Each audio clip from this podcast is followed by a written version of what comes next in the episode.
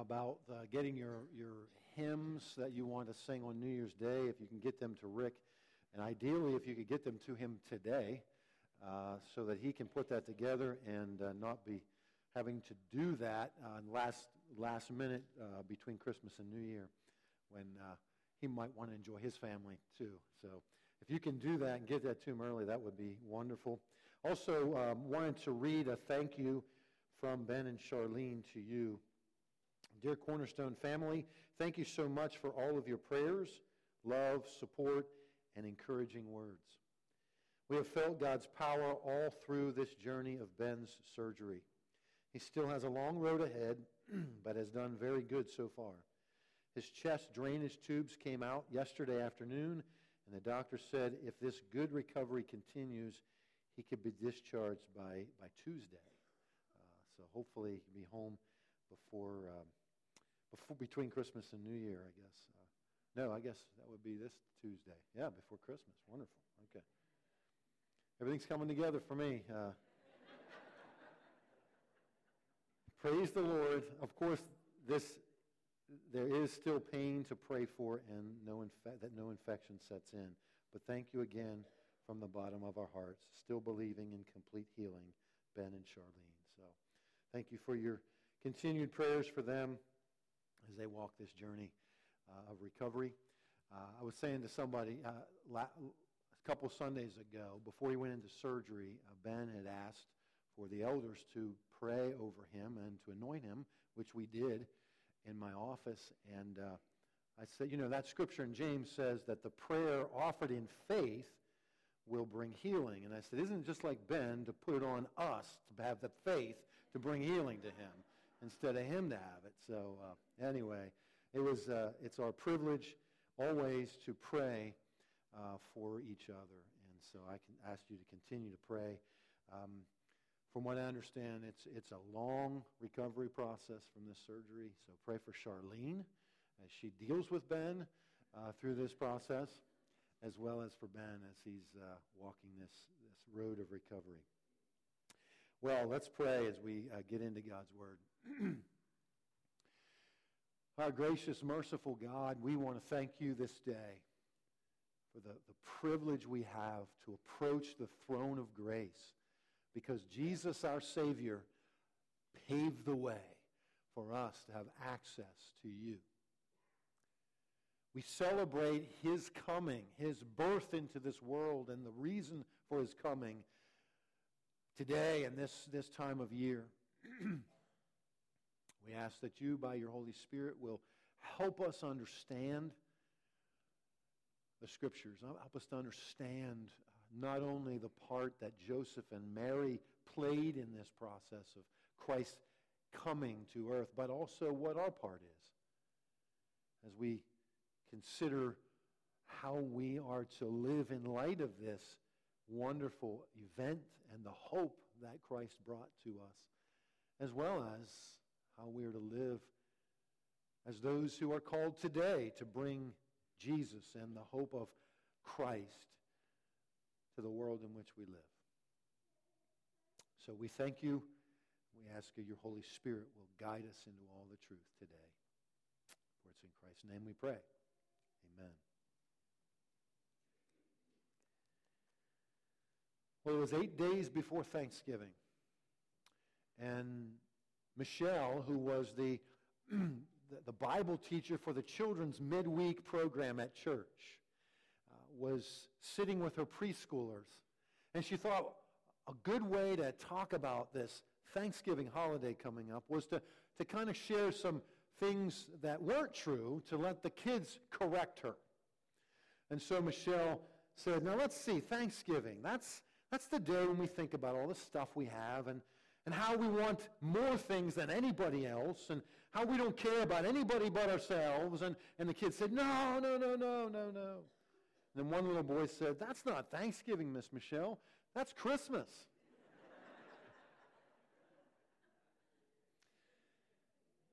well, unfortunately, that is the case for some, is it not, in our world today? That this time of year is all about the gifts, all about what we can get and maybe even give to other people.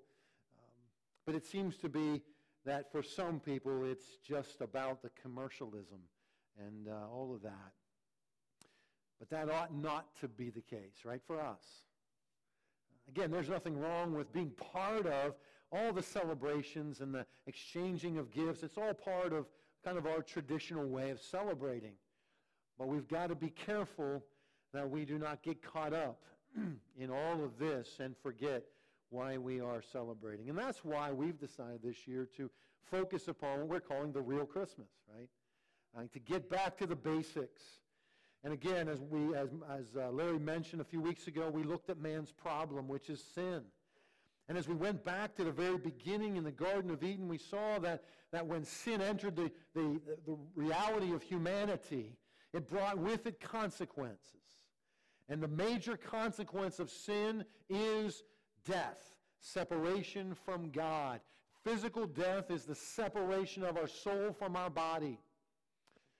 Spiritual death is the separation of our soul from God, our Creator. And that's what happened after Adam and Eve sinned. They were, they were kicked out of the garden, which was a picture of that spiritual uh, separation, spiritual death. And they would eventually one day die physically. Well, we see how sin was then passed down to Cain and Abel and to their children and their descendants. And it went to the point where God was sorry, the scripture says, that he created man. And so he sent a flood to destroy the earth and everything in it except for one family and two of each animal, and they were spared on the ark. well, sin nature did not cease then, of course. It continued, and we, as we read through the scripture, we see how this sin continued to demonstrate itself through humanity, and particularly through the nation of Israel. And we also see that the consequences of sin are far reaching. It's not only physical death and separation from God, but it's all the stuff that comes as a result of that. And we see how the people of God, God's special set apart people, the nation of Israel, continued in their sin and continued to experience consequences of being, being out of fellowship and out of relationship with God. Well, then we, we went from the man's problem to looking at God's solution. Right? Last week we talked about God's solution. And of course, God's solution is that he promised to send a Redeemer, the Messiah, one who would take care of our problem. And he began to allude to it there in the garden with the, the, the, the image of the, uh, the seed of the woman and the seed of the serpent being in, in conflict with one another, and the seed of the woman would bruise the head of the seed of the serpent, and the seed of the serpent would bruise the heel of the seed of the woman. And that was a picture of what was to come. And then we follow that down through, again, through the scriptures, and we see God continually to make reference to, through not only the words that were spoken, but through the whole sacrificial system that was put into place, which was a picture, a foreshadowing of the one true Lamb of God who would come into this world in the fullness of time and take away the sins of mankind. God's promised Messiah. Well, last week, in looking at some of the, we looked particularly at Isaiah's prophecy in Isaiah 9, where he talked about this, the Messiah, when he came, would bring great light into this world. He would bring great joy, and he would bring great freedom, right, from our, uh, to, his, to God's people. And he would be, and he referred to these four names, Wonderful Counselor, Mighty God, eternal Father, Prince of Peace. As we see the scripture, we realize that this one whose birth we celebrate at Christmas is the one who fulfilled all of this, the one true Messiah that came into our world. Well, today we want to look at man's participation. How did God use us, if you will, mankind, to bring about the fulfillment of his promise, his solution. And so we want to look at Mary and the scripture that was read earlier in the service, as well as Joseph and the part that they played in this uh, coming of the Messiah. And we also then want to see from their example how we are supposed to live, right? In light of this, What is our part? And how are we then to live as those who bring Jesus to our world? So if you would, if you haven't already opened your Bible again to Luke chapter 1, if you turn there, won't be reading it again, but uh, we want to take a look at three particular aspects of Mary's part. And the first is that she heard the Word of God. See, the angel came to her, we're told, in, in the sixth month of her cousin Elizabeth's pregnancy, which earlier in the chapter we see that whole thing being prophesied and that coming about. And then the angel Gabriel comes to Mary in Nazareth, which is her hometown, and he greets her. And he greets her with this greeting Hail, favored one, the Lord is with you. She was a little confused about this greeting, a little concerned. What does this mean? And he said um, that, uh, that God, God uh, has favor, has found favor with you.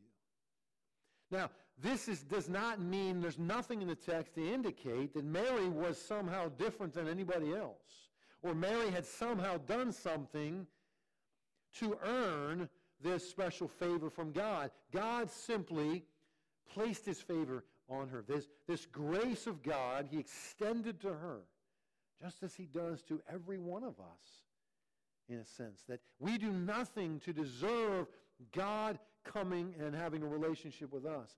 But he greets her. You are favored of God because God has chosen you. And he will be with you. And what he's about to tell her, it's important for her to know the Lord will be with you. And so he brought the message of God to her. The very word of God. And she heard it. She had to hear this in order to do her part. And so he gives her instructions on what her part is. He says in verse 31, Behold, you will conceive in your womb.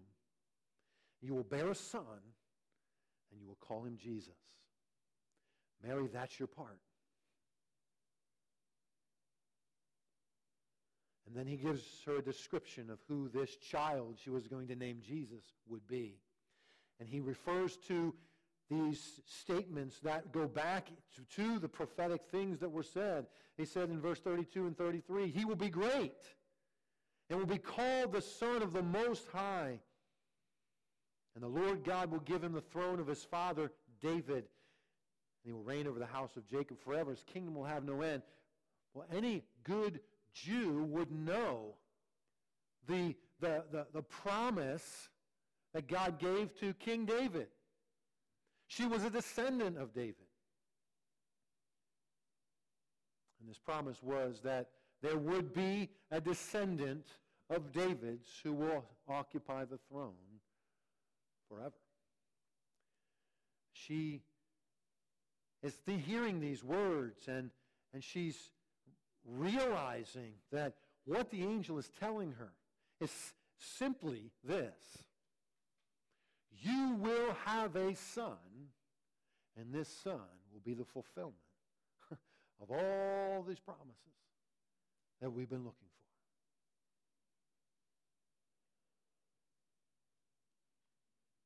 And she's wondering, how on earth is this going to happen? And so she says, how on earth is this going to happen? how can this be? since I am a virgin. I've never been with a man. She knows one thing you don't have kids on your own. And so she's not questioning the words of uh, the angel. She's wondering, how am I supposed to do my part? And so not only did she hear the Word of God, she sought to understand the Word of God. What are you telling me? What does this mean for me? As opposed to the question that was asked by Zacharias earlier in the chapter, If you recall the story, he was a priest. He was serving uh, in the temple, and the angel Gabriel appeared to him and told him, him and his wife were now advanced in years, had never had any children. They had prayed for years for children, but never had any. And the angel said, Your petition has been heard. And your wife, Elizabeth, will bear you a son. And he goes on to talk, tell him, you'll name him John, and, and he will be a forerunner to the Messiah, and all of this. And Zacharias asked the question too. He said in verse 18, How shall I know this for certain? And the angel answered him and said, what would happen, and then told him that he would not be able to speak until this happened because he didn't believe. This is different from the question Mary asked. Zachariah's question was, How can I know for sure that what you've told me is true? Mary's question is basically, How am I supposed to do my part? it's very different. One questions the Word of God, the other one asks a question to understand the Word of God. One is driven by maybe a doubt. The other is driven by, I want to do my part. I just don't know how to do it. It's very different. But she sought to understand the Word of God. And so he tells her theologically how this is going to happen. You see, the Holy Spirit will come upon you. And the power of the Most High will overshadow you. For that very reason, this one inside of you that you will bring into this world this holy offspring will be called the, the very Son of God. So basically, Mary, your part is to be willing to be used by God. God will do his part, and his part is to put inside of you the Son of God. And then he gives her a sign, which she didn't ask for, but a sign. And that sign is, listen, your relative Elizabeth, you know the one that's been barren her entire life, advanced in years, she's now in her sixth month. And then he gives her a word of encouragement. For nothing, nothing will be impossible with God. Again, as a good Jew, she would know the story of Father Abraham and his wife Sarah. She would know about this one son that was born to them in their old age. And would, would know about this, that story. And if you recall the story, there were three men that came and appeared to Abraham in Genesis chapter 18. And they said to him, Where's Sarah, your wife? And he said, Well, she's in the tent. And then, then they said, And I will surely, verse 10, he said, I will um, surely return to you at this time next year, and behold, Sarah, your wife, shall have a son. Remember, he's 100 years old and she's 90. Sarah was listening at the tent door, which was behind him. And Abraham and Sarah were old, advanced in years. Sarah was past childbearing. And Sarah laughed at herself to herself. After I have become old, shall I have pleasure, my Lord being also old. And the Lord said to Abraham, Why did Sarah laugh? Saying, Shall I indeed bear a child when I am so old? And then God said this, Is anything too difficult for the Lord? And then he tells him, I'm going to come back this time next year, and she will have a son. No doubt this is the story that's being alluded to by the angel to Mary when he says, Your relative uh, Elizabeth is advanced in years, and she's now in her sixth month. Why? Because nothing will be impossible with God.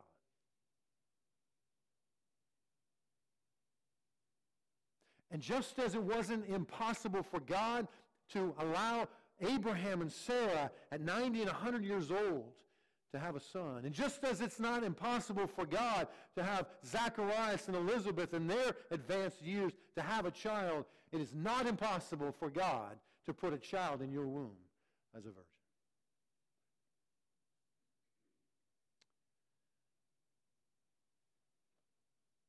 So God has given her an answer to her seeking greater understanding. And as she receives that, we see simply this. She acknowledged her trust based on the Word of God, based on what God said to her. And so she says, Behold the bondslave of the Lord. She acknowledged her trust. She yielded herself to the Lord. She said, I am the bondslave of God. What is a bondslave? A bondslave is not just a servant. the word that's used here is not that word. It's a different word. It means one who willingly places themselves under the authority of a master, who willingly chooses to become a slave to someone else. Our concept in our culture of slavery is you don't choose to be a slave, you are taken away from your family and you are forced into this terrible place of slavery. Slavery back in the, in the scriptures was very different from the slavery that is part of our dark history as a nation. But here we have a woman saying, I willingly choose to become a slave to my God. The best image I think we have in the Old Testament of this is in Exodus 21. I'm going to read. This is when, when Moses was receiving instructions for the nation of Israel and how they were to function. And God says to him this, Here are the ordinances which you are to set before them. If, a, if you buy a Hebrew slave, he shall serve you for six years, but on the seventh he shall go out as a free man without payment. Now, there are, were different reasons why a person would become a slave in the nation at that time, one of which was he owed a debt he couldn't pay. And so if he owed money to another Hebrew, couldn't pay, he could then become a slave to pay off his debt, but he could only be so for six years because God did not want them enslaving each other. And so the seventh year they were set free and their debt was considered paid in those six years. That's what he's talking about. And then he goes on to say this If he comes alone, he shall go out alone. If he is the husband of a wife, then his wife shall go out with him. If his master gives him a wife, that is, while he's under this slavery, and he bears sons or daughters, his wife and her, and her children shall belong to her master, he shall go out alone. But if the slave plainly says, I love my master, my wife, and my children, I will not go out as a free man. Then his master shall bring him to God, and then shall bring him to the door of the door, uh, door or the doorpost, and his master shall pierce his ear with an awl, and he shall serve him permanently. So, you cannot, in other words, in, in, in Israel, you could not enslave another Hebrew for more than six years unless they willingly chose to remain in that condition because they love their master. This is the idea behind this, this bond slave. So Mary is saying, because I love my God, and I trust my God, and he's been good to me, I willingly place myself under his authority as a bond slave. And then she says, Be it done to me according to your word. She trusted God to work in her and through her to accomplish God's word. What a tremendous act of trust. I yield my life to you, God. Whatever you believe is best for me, do it. I am a willing vessel. That was Mary's part. Turn to Matthew chapter 1, please, as we look at Joseph's part. Let me go ahead and read this for us. Matthew chapter 1, 18 to 25.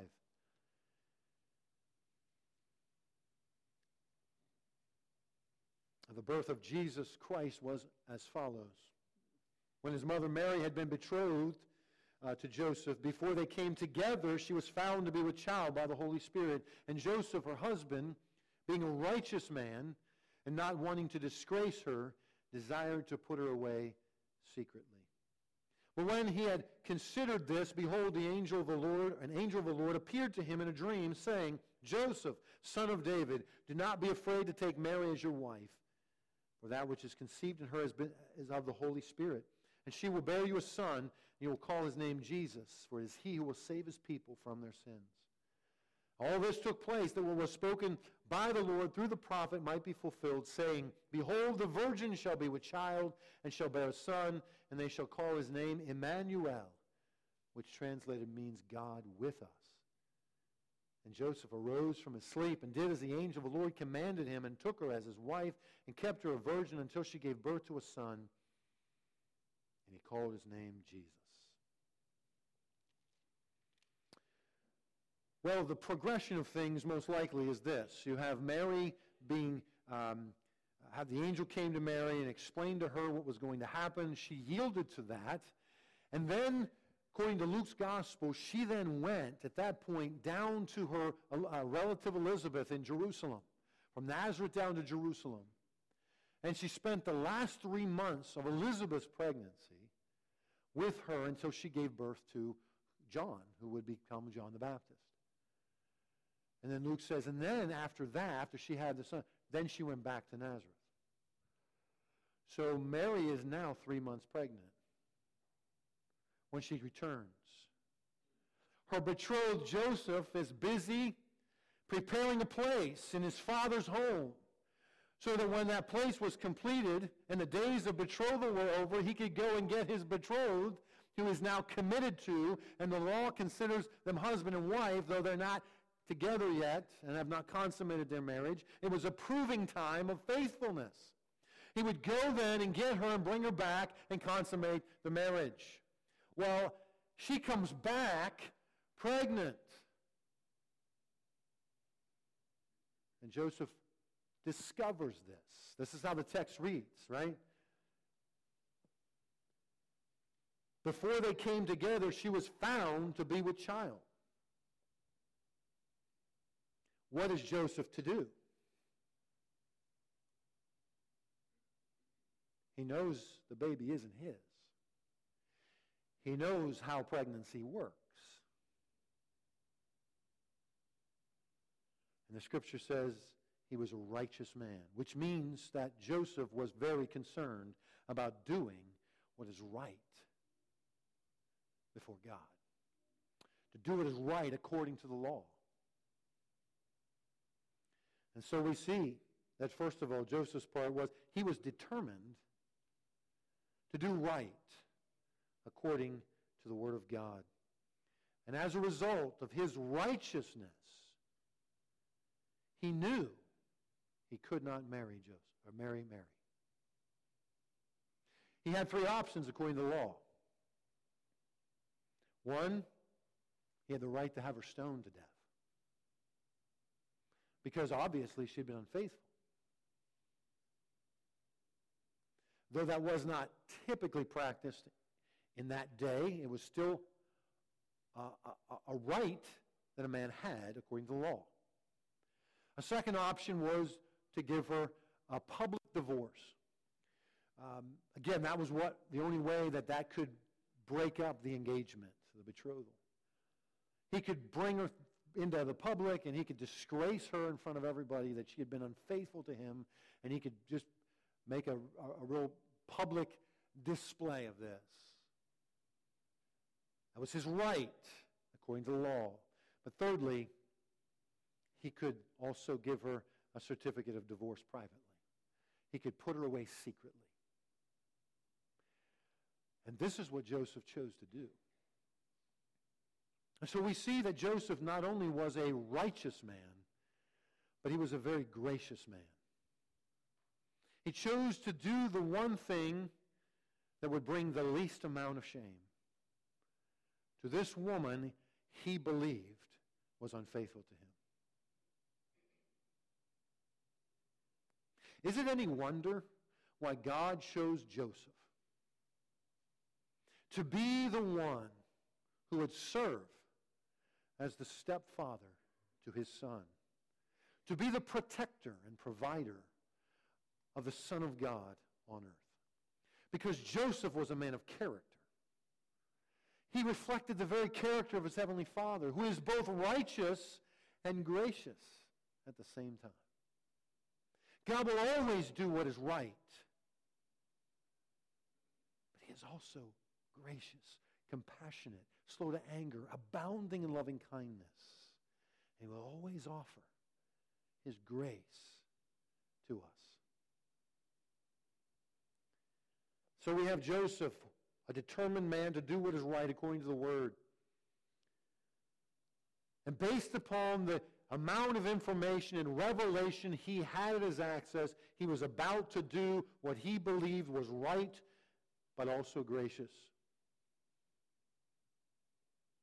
But then we see he received further instruction. God revealed more of the story to him. And so Joseph, as he's contemplating this reality, which that word considered, from what I understand, has with it a deep disturbance. This is not what Joseph wanted. But being a righteous man, he had to do what was right. You ever been conflicted like that? You know what is right, but it's not what you want to do.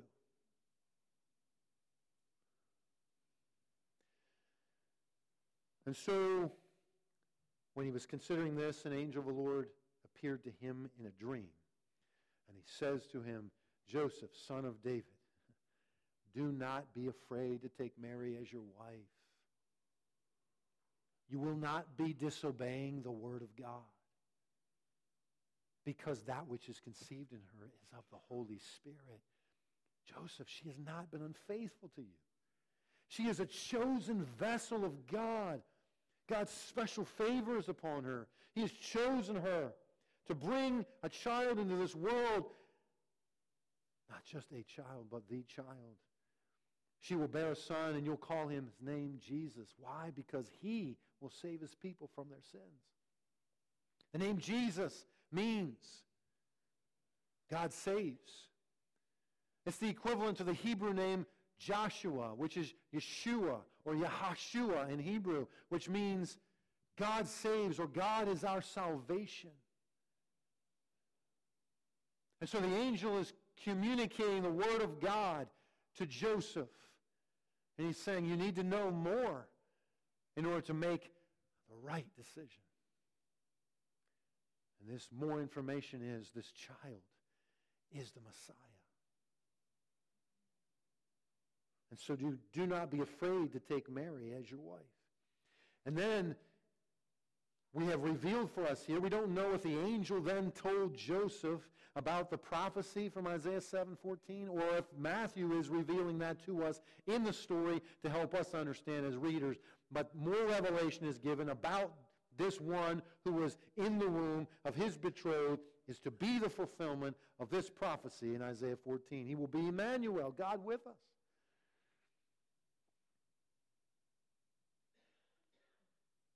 And so, as a result of further revelation, further instruction, further information, Joseph responded. And he demonstrated his obedience based on the Word of God. So what does he do? He does exactly what the angel told him to do. He got up from his sleep and he went and he took her as his, uh, as his wife and kept her a virgin until she gave birth to a son and he called his name Jesus. Exactly what the angel told him to do. Don't be afraid to take her as your wife. She'll have a son, name him Jesus. He did exactly what God told him. His obedience was quick. Right? Joseph arose from his sleep. He didn't even wait till morning. He went and he got her. As soon as he could, he obeyed. Without hesitation. And he obeyed completely without, without reservation. Did everything the angel told him to do. Joseph was less concerned about his reputation and more concerned about Mary's. What would Mary's reputation be in this community if everybody finds out she's pregnant during betrothal? And it's not Joseph's. So Joseph decided to put his reputation at stake, and he took her into his home so that everybody would believe that if anybody's at fault here, it was Joseph, not Mary. He was more concerned about what God said than what people would think of him. And so he demonstrated his obedience according to the Word of God. So, what does that say to us? What is our part? How do we learn from them? Four truths. First of all, we should listen to the Word of God. Just as Mary heard the Word, just as Joseph had to hear the Word of God that was brought to them, we need to listen to the Word of God. That is, we need to be in the Word. We need to be reading this book for ourselves. We need to spend time in this book.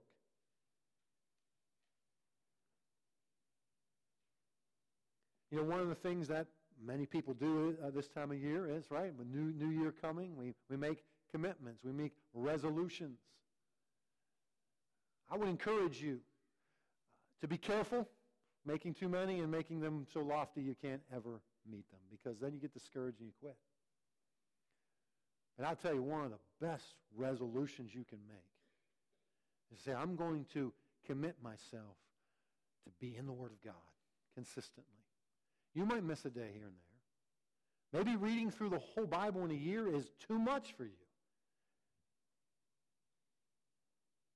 Make a commitment that you can keep. I'm going to be in the Word. I'm going to be in the Word this much each day. And, and I'm going to give myself a little bit of grace. If, if, if I miss a day, I'm not going to become discouraged and say, man, I've gotten off track, and so why do I keep... Get back to it. Give yourself a little grace. But make a commitment to get into the Word of God. And you know what your, what your pattern has been. Maybe you haven't been in the Word consistently ever, or maybe hasn't been recently. So make a commitment that you can make. Maybe you have been. And you say, I, I want to keep, keep going, and I want to make sure I keep that consistency. We got to be in the Word. But not only in the Word, but we got to be under the Word. It's important that we bring ourselves not to the Word of God as the, as the authority, but as the learner. I want to learn. I want to bring myself under that and under the hearing of the Word of God. In, Gen- in Revelation chapter 1, verse 3, says this Blessed is he who reads and hears the words of the prophecy and heeds all that is written in it. And particularly, that may be speaking about the book of Revelation, right? But it's also true of the whole Bible. We are blessed when we read and when we hear all that is in it and heed everything that is there. So we should listen. Listen to the Word of God. We cannot hear it if we're not reading it or being under that Word. And one of the ways we're under the Word is by being under the preaching and teaching of the Word of God. Secondly, we should seek to understand the Word of God. Just as Mary asked good questions. What does this mean for me? We need to ask the text questions so we understand what's going on there. Lots of good questions when we're reading and studying the Word. We want to know who wrote it. We want to whom it was written. We want to know what is the context of, of what's going on here in this passage. What's the context of the whole book? What's the con- how does this truth or what's being said here fit into all that I know of the Scripture? Or is there any other Scriptures that relate to this? Just as the angel Gabriel did for Mary when he made the allusion back to uh, Abraham and, and Sarah. Said, this isn't the first time God done, did something like this. This is what God does. He delights to do what man considers impossible, to bring about his purposes. One of the ways that we can get a better understanding of the Scripture is to also ask, what must have this person been thinking or, or feeling or what might it have been like? You know, try and put yourself in Mary's place. What would it have been like? Ladies, can you imagine as a young girl? Right? And you're looking, you have your whole life ahead of you. You're, you're excited about what the future holds. And, and maybe you're even engaged or, or involved with a, a young man and you see a future with this person and you're just excited about all that. And then God changes your plans in an incredible way like this. Imagine what you must be feeling, what you're thinking. Are you willing to lay aside all of your hopes and dreams, everything that you had planned for your life, to say, Yes, Lord, I will do what you want me to do. I will be what you want me to be. I yield my life to you. God, he's trying to imagine Joseph. And What he was going through, what he was thinking, what he was wrestling with. It helps us, right? Again, that's not, that's not revelation. We're not, we're not adding to the scripture. We're just trying to understand it better.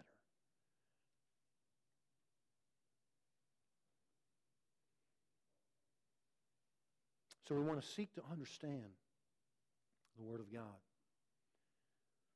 And we go to those who have studied it and who have written about it, and we can learn from them. And so there's just so many ways that we can gain a better understanding of the Word of God. Ask God, what does this mean? How do I understand this? What does it mean for me? Thirdly, we should trust God according to the Word of God. Just again, as Mary yielded herself to God and trusted Him.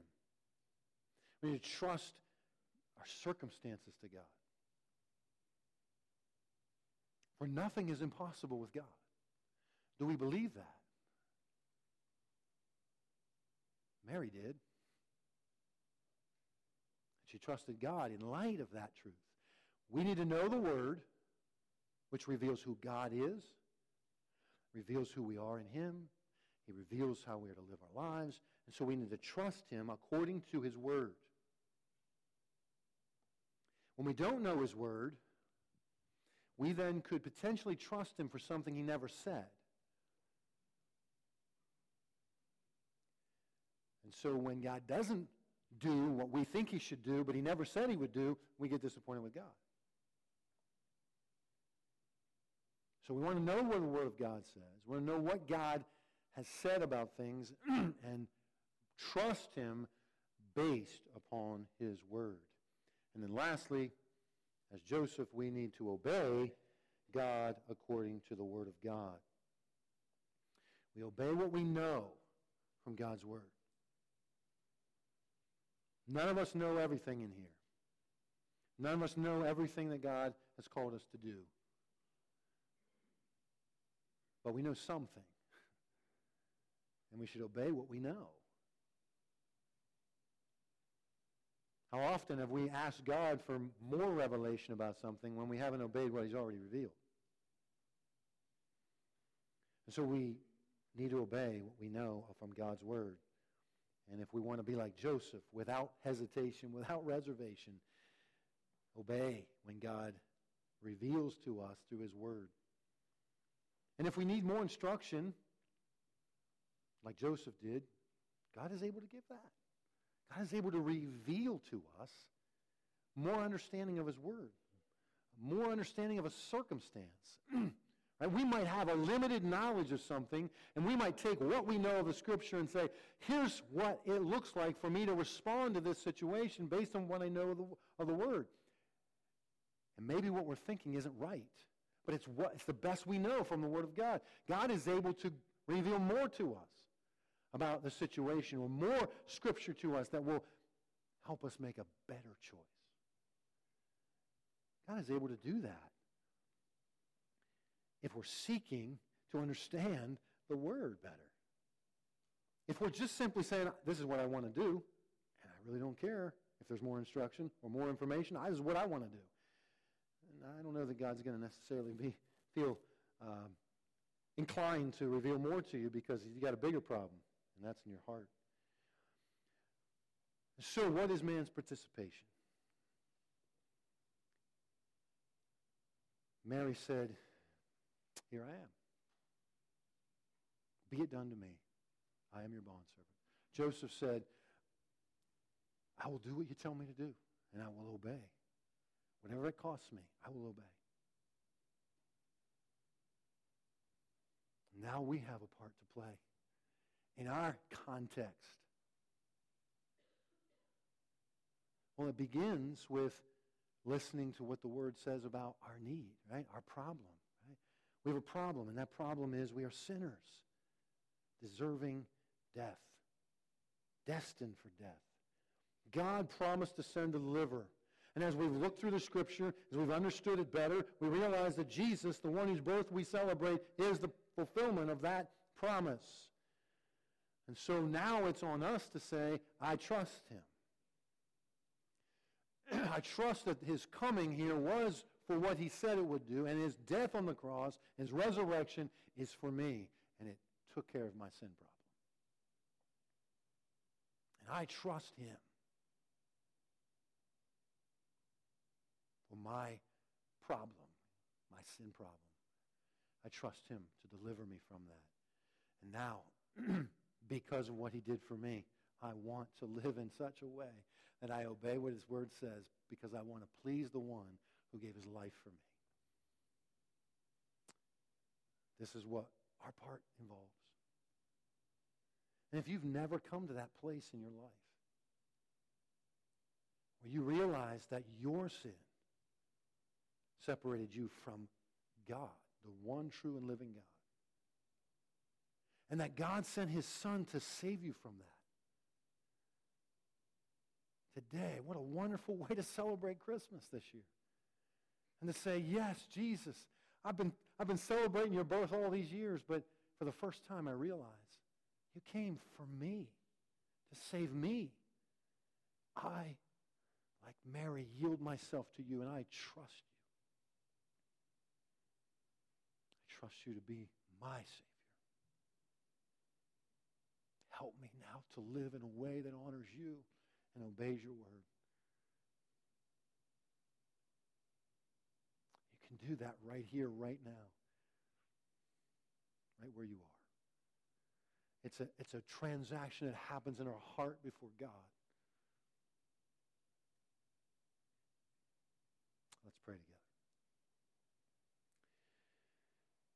Gracious God, I pray that if there's somebody in the hearing of my voice today, in this room or online, who is in that moment saying, Yeah, I've heard all this before, but, but for the first time, I realize this is about me and God. It's about what Jesus came to do for me. And I yield myself. I trust you. Oh, Lord. Thank you for coming and saving me. Lord, I pray for that person right now. Pray that they would understand and they would entrust themselves to you. Lord, I pray that they would want to tell people about this and be excited about this reality and want to share that with other people. And find somebody. Lord, I pray they'll find somebody that they know and trust who can explain to them further what the Word of God says, who can help them get on, on track to, to be in the Word and understanding it better. To help them begin this journey of being in a relationship with you, Almighty God. Thank you, Father, for these, the, the revelation of, of Mary and Joseph and their part in this, and for what it teaches us. God, give us courage courage to say, Yes, Lord, be it done to me. Do what you want to do in me and use me. I will obey, even though it's scary. I will obey. Father, we give you thanks. We give you the glory. And we invite you to work in and in our midst and through us. We pray it in Jesus' name.